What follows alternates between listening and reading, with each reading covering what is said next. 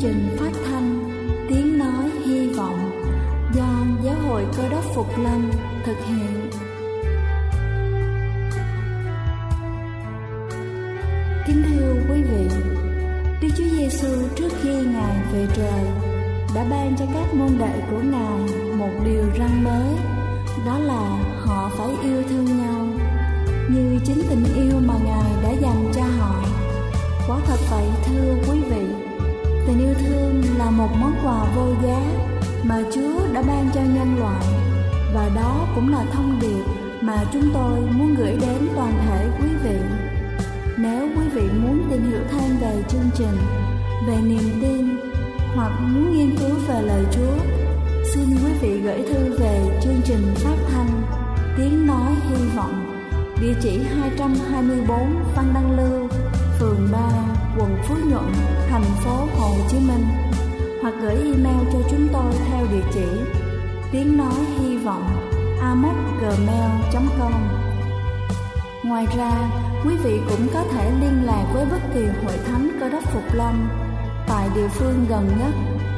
Xin chân thành cảm ơn và kính mời quý vị lắng nghe chương trình hôm nay.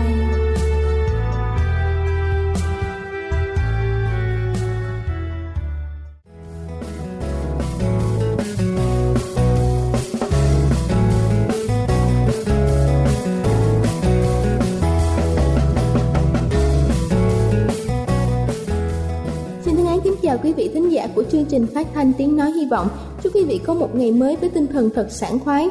Câu chuyện hôm nay mà tôi muốn gửi đến quý vị có tựa đề Cuộc sống là những sự lựa chọn. Có hai người nông dân rời quê của mình để đi kiếm sống. Một người thì muốn đi lên vùng núi, còn người kia thì muốn đi xuống vùng biển. Trong phòng chờ, họ đã thay đổi ý định bởi vì họ nghe mọi người xung quanh bàn luận rằng người vùng núi khôn ngoan lắm. Người nơi khác đến đi hỏi đường, họ cũng thu phí. Còn người vùng biển thì chất phát thật thà, thấy ai không có cái ăn, không những cho bánh bao mà còn cho cả quần áo nữa.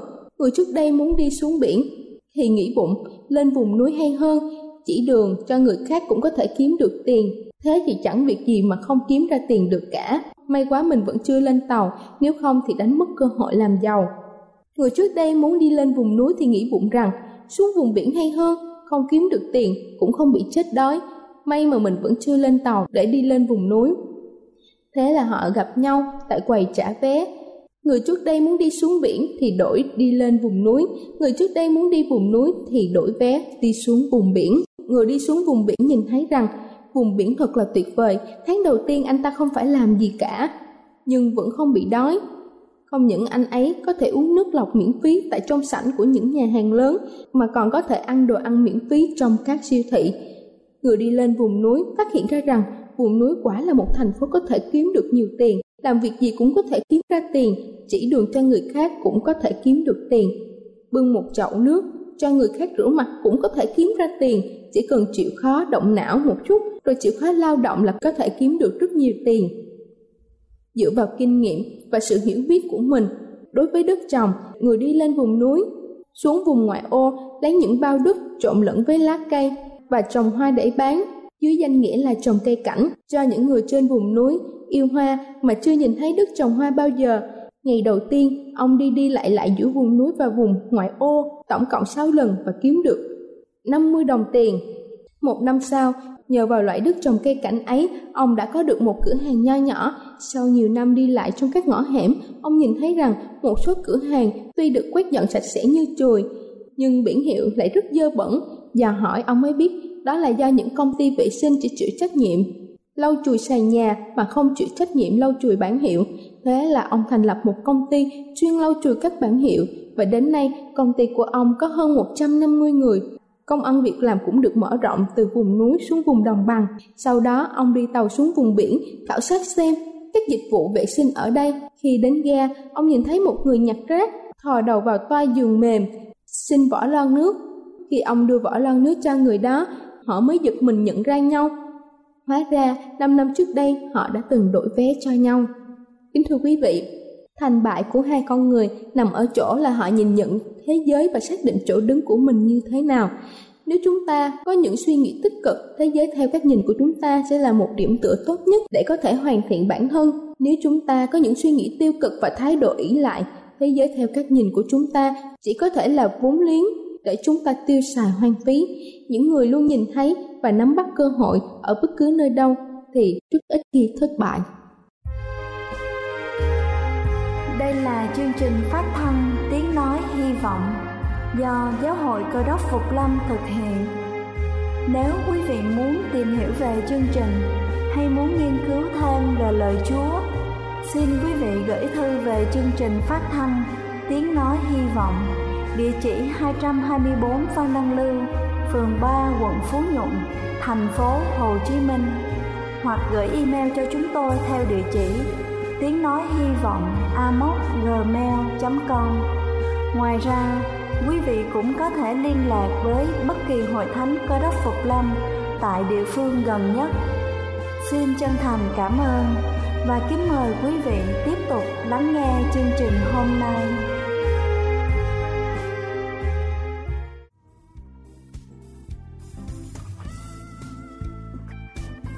Kính thưa quý vị và giờ này trước khi chúng ta đến với phần sứ điệp ngày hôm nay với chủ đề Cơ đốc nhân là muối của đất, xin kính mời quý vị cùng lắng lòng để lắng nghe bản thánh nhạc tôn vinh. Sự cứu rỗi lạ lùng.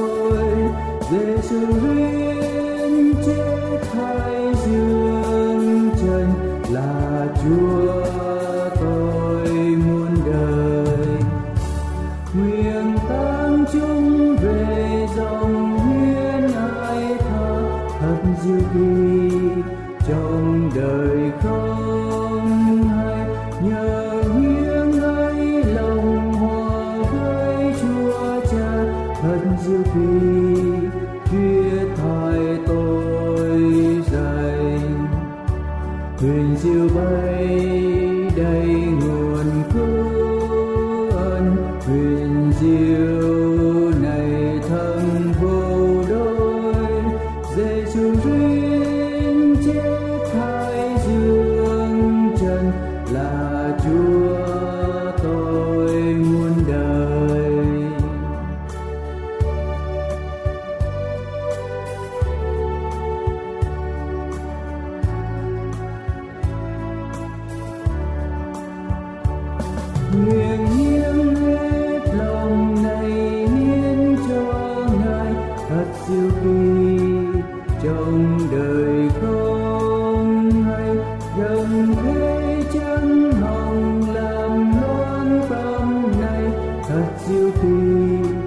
Thưa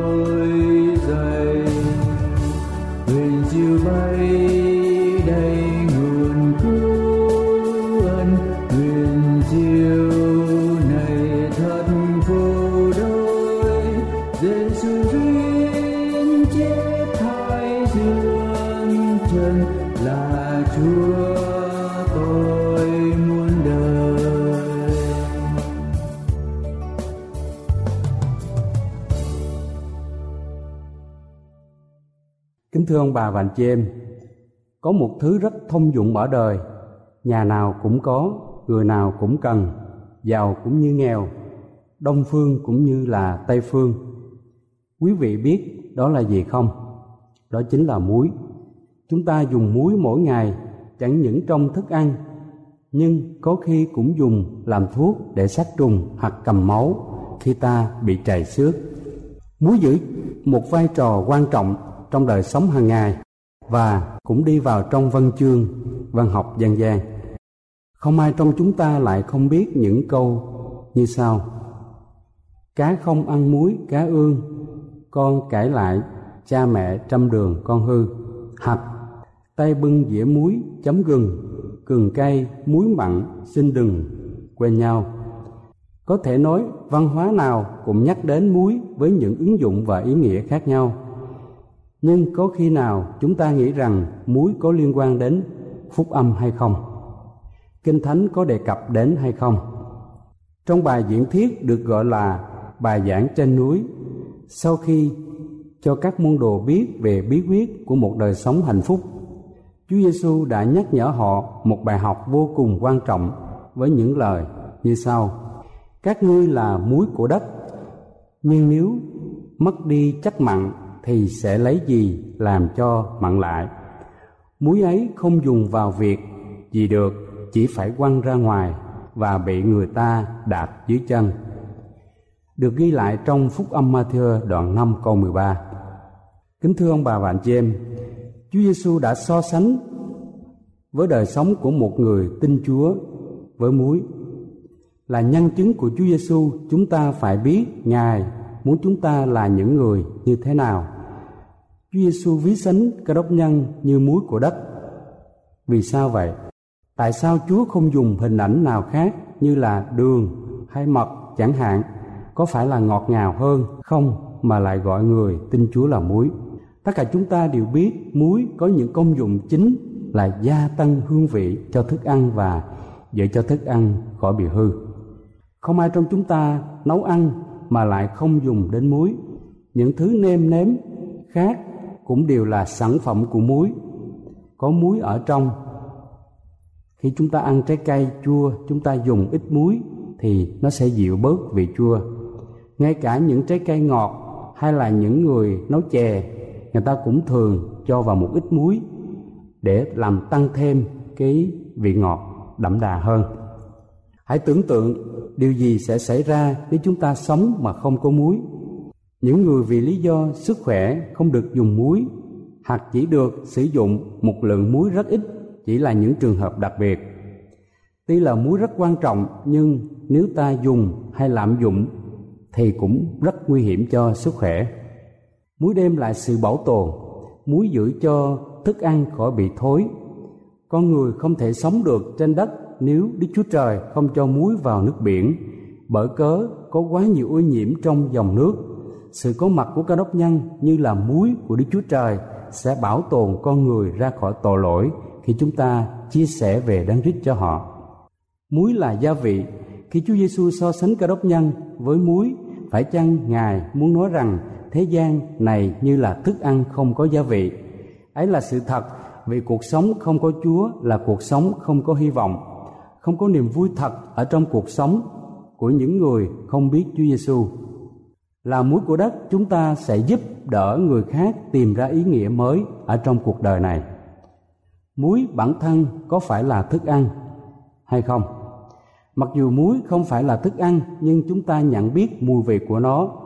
Nếu bạn sống một đời sống cơ đốc nhân, bạn sẽ làm cho người khác nhận biết đấng rít Sự có mặt của bạn có thể mang đến thông điệp quan trọng hơn cả điều bạn nói. Ngày xưa cũng vậy, các lễ dân lên cho Đức Chúa Trời đều phải nêm thêm muối, phải nêm muối của các lễ chay chớ nên dâng lên thiếu muối vì muối là dấu hiệu về sự giao ước của Thiên Chúa. Người đã lập cùng ngươi trên các lễ vật ngươi phải dâng muối Lê Vi Ký đoạn 2 câu 13. Về phần thuộc linh thì sứ đồ Phaolô khuyên dân sự Chúa lời nói anh em phải có ăn hậu theo luôn và nêm thêm muối để cho anh em biết nên đối đáp mỗi người là thể nào. Colosse đoạn 4 câu 6 Mỗi ngày, ngoài gia đình ra chúng ta còn tiếp xúc rất nhiều người xung quanh như bạn bè, bà con, hàng xóm. Cho nên chúng ta phải cẩn thận trong từng lời ăn tiếng nói của mình bình thường khi giao tiếp chúng ta có thể mềm mại hòa nhã nhưng khi có ai nói khích hay nói một điều gì đó chúng ta nghe chúng ta à, chúng ta có thể phản ứng ngay mà chưa kịp suy nghĩ, xem có nên nói hay không và nếu nói thì phải nói như thế nào để người nghe bỏ ngoài ý định. Nói khích chúng ta. Cũng có thể trong lúc nóng giận thì đây là cơ hội khiến chúng ta dễ bị vấp phạm trong lời nói của mình và cũng rất dễ gây bất bình, xung đột. Ở trong gia cơ đoạn 3 câu 2 có chép, chúng ta đều vấp phạm trong nhiều sự nếu có ai không vấp phạm trong lời nói, thì người ấy là trọn vẹn, có thể bất phục cả thân thể hãy nhờ lời chúa để gìn giữ môi miệng của mình cho nên lời nói có nêm thêm muối, nghĩa là cách nói chuyện của chúng ta phải thể hiện tình yêu thương, sự mềm mại, dịu dàng, ôn hòa trong tinh thần gây dựng, ích lợi và tôn vinh Đức Chúa Trời. Muối có ích lợi khi nói giữ được vị mặn. Ngày nay, nhờ những phương tiện sản xuất phát triển, chúng ta có thể tìm được muối tinh khiết một cách dễ dàng. Nhưng ngày xưa, muối được lấy từ mỏ hay ruộng, muối có lẫn rất nhiều những tạp chất, nó không được tinh khiết và có khi không có vị mặn trong trường hợp muối không có vị mặn, người ta phải đem bỏ ra ngoài và bị giảm đạp lên. Là dân sự của Chúa, muốn trở nên muối của đất thì đời sống chúng ta phải được biến đổi. Chúng ta sống ở trần gian nhưng chúng ta không thỏa hiệp với trần gian, không hòa lặng với đời sống tội lỗi của thế gian, không ham thích giống như người thế gian. Sống ở thế gian, con người đã sa ngã và chìm đắm trong tội lỗi Đức Chúa Trời động lòng thương xót nên đã ban con một của Ngài là Đức Chúa Giêsu đến thế gian để cứu người có tội. Khi Đức Chúa Giêsu phán các ngươi là muối của đất thì Ngài giao cho chúng ta trách nhiệm phải trở nên và học các đặc tính tốt giống Chúa để làm muối cho thế gian, làm mặn mà đời sống vô nghĩa bằng tình yêu thật, sự xuất phát từ tấm lòng của một người tin kính và vâng phục Chúa. Để có thể sống làm muối của đất cho thế gian trước hết chúng ta cần phải giữ gìn đời sống của mình từ thuộc thể lẫn thuộc linh nhất là để những người xung quanh chúng ta nhìn thấy được tình yêu của chúa trong chúng ta mà họ tin chúa và không bị hư mất. Hàng ngày, chúng ta khuyên bảo nhau về đọc và suy gẫm lời chúa, cầu nguyện tương giao với chúa, đặt mình trong sự dẫn dắt của thánh linh. Như vậy, chúng ta đã thực hiện nêm muối mỗi ngày cho đời sống chúng ta trở nên mặn mà hơn. Và ướp muối là giữ cho đời sống chúng ta không bị ảnh hưởng thói hư tật xấu của thế gian. Có một tấm gương trong thời cũ ước là muối của đất đó là vua Josia được ghi lại trong hai sử ký đoạn 34 Josia lên làm vua khi tuổi đời còn rất trẻ nhưng ông có tấm lòng tìm kiếm Chúa và vâng phục Ngài, làm điều thiện trước mặt Chúa, từ bỏ các nơi cao, phá vỡ đền thờ tà thần và nghiền nát thần tượng, tượng chạm, tượng đúc trong đất nước của ông. Hình kia là thầy tế lễ tìm được một cuốn sách luật pháp của Chúa truyền lại bởi môi xe trao cho vua. Sau khi vua nghe đọc lại những lời ở trong sách luật pháp, ấy thì vua xé áo mình ông nói với các quan ở trong triều rằng, hãy vì ta, vì các ngươi người Israel và vì người Juda còn sót lại mà đi cầu vấn Đức Chúa Trời. Của sách này đã tìm lại được vì cơn giận của Chúa đã giáng trên chúng ta thật lớn thay bởi các tổ phụ ta không gìn giữ lời phán của đấng, tự hữu hằng hữu, và chẳng làm theo điều đã chép ở trong sách này. Vua Josia cho triệu tập những trưởng lão Juda và mọi người đến để nghe sách luật pháp và truyền cho họ phải dâng hiến đời sống của họ cho Đức Chúa Trời, và hết lòng giữ gìn điều răn và luật pháp của Chúa. Sống giữa đất nước si đồi, thờ lại tà thần không kính sợ Chúa mà vua Josia để giữ được tấm lòng kính sợ Chúa và vâng lời Ngài một cách trọn vẹn. Cho nên, việc làm của ông là tác động mạnh mẽ lên dân sự giúp thay đổi tấm lòng của họ. Nhờ đó, Đức Chúa Trời đã không giáng tay vạ trên họ và họ được phục hòa với Đức Chúa Trời. Đời sống và sự lãnh đạo của vua Josiah chính là muối cho dân tộc của ông. Như vậy, có thể nói muối là điều không thể thiếu trong đời sống. Người tin chúa được giao công tác làm muối cho trần gian là chúng ta phải sống thế nào để cho đời sống thêm hương vị? Khi Chúa Giêsu phán các ngươi là muối của đất Chúa muốn nói đến điều đó. Chúa muốn bảo chúng ta rằng sống giữa cuộc đời này đôi khi chúng ta có những thử thách đau thương, buồn chán, chúng ta phải là muối đem hương vị cho đời. Muối chẳng những đem hương vị, muối cũng là một chất sát trùng chống ô nhiễm. Công dụng của muối như là giữ cho thức ăn không bị hư hoặc chế biến những thức ăn khô giữ được lâu ngày là điều chúng ta ai cũng biết. Người tin chúa chẳng những đem hương vị cho đời, nhưng cũng là tác nhân chống lại tội lỗi và băng hoại như muối giữ cho thức ăn khỏi hư, người tin chúa phải là tác nhân giúp cho cộng đồng mình đang sinh sống trở nên tốt đẹp hơn. Và vấn đề này bắt đầu từ trong gia đình.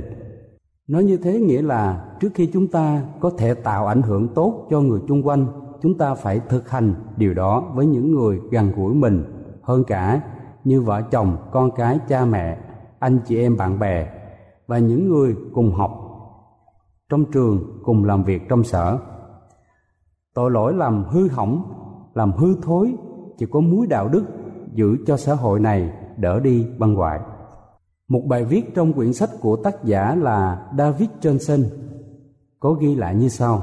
Theo tính chất của hóa học, muối là một hợp chất được kết hợp giữa hai thành phần là natri và clo. Natri là một yếu tố rất tích cực tìm thấy tự nhiên chỉ ở dạng kết hợp. Nó luôn liên kết chính nó với các yếu tố khác. Clo, clo mặt khác là một loại khí độc dùng để tẩy bẩn và nó có mùi khó chịu. Khi natri và clo được kết hợp, kết quả là natri clorua tạo thành muối chất. Thành phần của hai hợp chất kết hợp lại với nhau để tạo nên muối và ông hướng chúng ta đến sự dạy dỗ trong Thánh Kinh. Tình yêu và lẽ thật có thể giống như là natri và clo. Nếu tình yêu mà không có lẽ thật thì là phù phiếm, đôi khi mù quáng. Mặt khác, lẽ thật tự nó có thể gây khó chịu, đôi khi thậm chí độc hại. Cũng giống như lời nói của lẽ thật mà không có tình yêu thì nó có thể biến những người nghe xa cách phúc âm hay rất khó cho họ chấp nhận phúc âm khi lẽ thật của kinh thánh và tình yêu thương của chúa được kết hợp trong một cá nhân hay điều này xảy ra trong gia đình, ở nhà, thờ hay cộng đồng người theo Chúa Giêsu thì đây chính là điều mà Chúa Giêsu gọi là muối của đất. Và chúng ta có thể giữ gìn và mang lại vẻ đẹp của đức tin chúng ta. Khi muối được sử dụng để ngăn chặn ung độc hay hư thối, thì bao giờ muối cũng làm đau như sát muối vào vết thương. Những vết thương trong xã hội cũng cần được sát muối như vậy. Khi phúc âm của Chúa Thế được rao giảng cho đời, thường vạch trần tội ác hay chỉ cho người ta thấy tội lỗi của họ, thì đây chính là tác dụng của muối. Nếu chúng ta bình thản khi thấy tội ác gia tăng hay làm ngơ khi con cái hay những người trong gia đình sống một đời gian dối, chúng ta không còn là muối nữa và tội ác sẽ cứ thế mà gia tăng chúng ta không sống lập dị hay ngược đời, nhưng nếu chúng ta đồng hóa với đời thì chúng ta không còn là tác nhân thay đổi nữa trong lời dạy, Chúa Giêsu nhắc đến một trường hợp rất đặc biệt mà Chúa gọi là muối mất đi chất mặn những người chuyên làm muối sẽ cho chúng ta biết rằng, ở những ruộng muối khi những chất bẩn hay vì ở ngoài trời lâu ngày, muối bị biến thể và mất đi hẳn chất mặn. Ở trong Phúc âm mát đoạn 9 câu 50, muối là vật tốt, nhưng nếu muối mất mặn đi thì lấy chi làm cho mặn lại được. Các ngươi phải có muối trong lòng mình, lại phải hòa thuận cùng nhau. Chúng ta là những người theo chúa. Chúng ta dễ dàng bị đánh mất đi bản chất tốt lành của mình. Là một người được chúa chọn và biệt riêng ra từ đất. Bởi vì chúng ta vẫn còn phải sống giữa thế gian này trong mỗi bước chân hàng ngày ta vẫn có thể bị ô nhiễm những tham muốn những xấu xa những tội lỗi của đất bản chất mất mặn ở trong ta có thể không mất trong chớp mắt nhưng những gì tốt lành trong ta có thể nhạt nhòa dần theo năm tháng bởi chúng ta không cẩn thận giữ một mối thông công mật thiết với Chúa. Cứ tưởng rằng mình vẫn là muối, nhưng thực ra Chúa đang đau buồn vì ta hiện chỉ là một thứ phải bị quăng đi. Có nhất ba bài học về muối chúng ta thấy được qua lời dạy của Chúa. Thứ nhất, muối là một chất khác với mọi thứ khác ở trên đời. Đang khi người ta thường ca tụng những vẻ đẹp, mỹ miều hay là những lời ngon ngọt, thì Chúa Giêsu khẳng định chúng ta chỉ là những hạt muối. Muối có thể không có gì hấp dẫn nhưng thật rất cần thiết. Nó thêm hương vị cho đời và giữ cho đời, đỡ đi băng hoại. Chúng ta phải là những hạt muối trên trần gian, ô tội này hay không? Điều thứ hai, sở dĩ muối mặn vì đó là tính chất của muối. Đây là điều hiển nhiên nhưng rất quan trọng.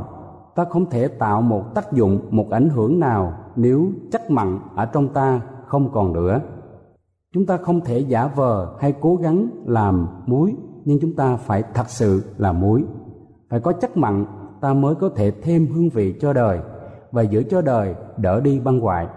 Người theo chúa không phải cố gắng để làm muối, nhưng tự nhiên để cho sức mạnh của chúa hành động trong chúng ta, để chúng ta mang lấy chất mặn và ảnh hưởng cho đời. Và điều thứ ba cuối cùng, hãy nhớ rằng không ai trong chúng ta sống mà lại không ảnh hưởng đến người khác.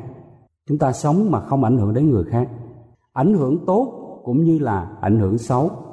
Khi người khác gần ta, đời sống của họ có được thay đổi để trở nên tốt đẹp hơn hay ta là một ảnh hưởng xấu cho họ? Hãy trở nên những hạt muối mặn để tạo hương vị cho đời và giúp cho cuộc đời này đỡ đi băng hoại. Hạt muối được hình thành bởi một tiến trình đặc biệt của thiên nhiên. Thế nào thì cũng vậy, đời sống của chúng ta cần được quyền năng chúa đụng đến biến đổi cuộc đời của chúng ta từng ngày biến đổi chúng ta thành những hạt muối mặn để tạo ảnh hưởng cho đời để làm trọn thiên chức Chúa giao phó cho chúng ta. Thiên chức đó là làm muối cho trần gian. Phúc âm của Chúa Giêsu được rao giảng đến bất cứ ai tiếp nhận và đặt lòng tin nơi Chúa. Đời sống sẽ được thay đổi để trở nên muối của trần gian, để làm cho cuộc đời này ngày càng tốt đẹp hơn. Cầu xin Chúa ban ơn ở cùng với tất cả chúng ta. Amen.